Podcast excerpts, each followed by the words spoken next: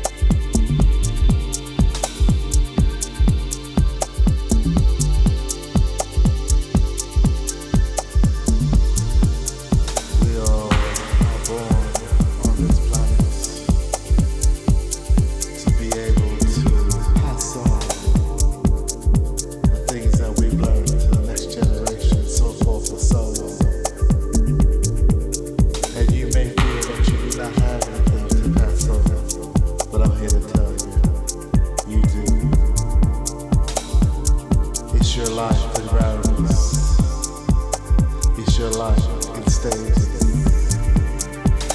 You enrich the people you meet, friends, family, and you balance that with trying to live your life, and you find that contract.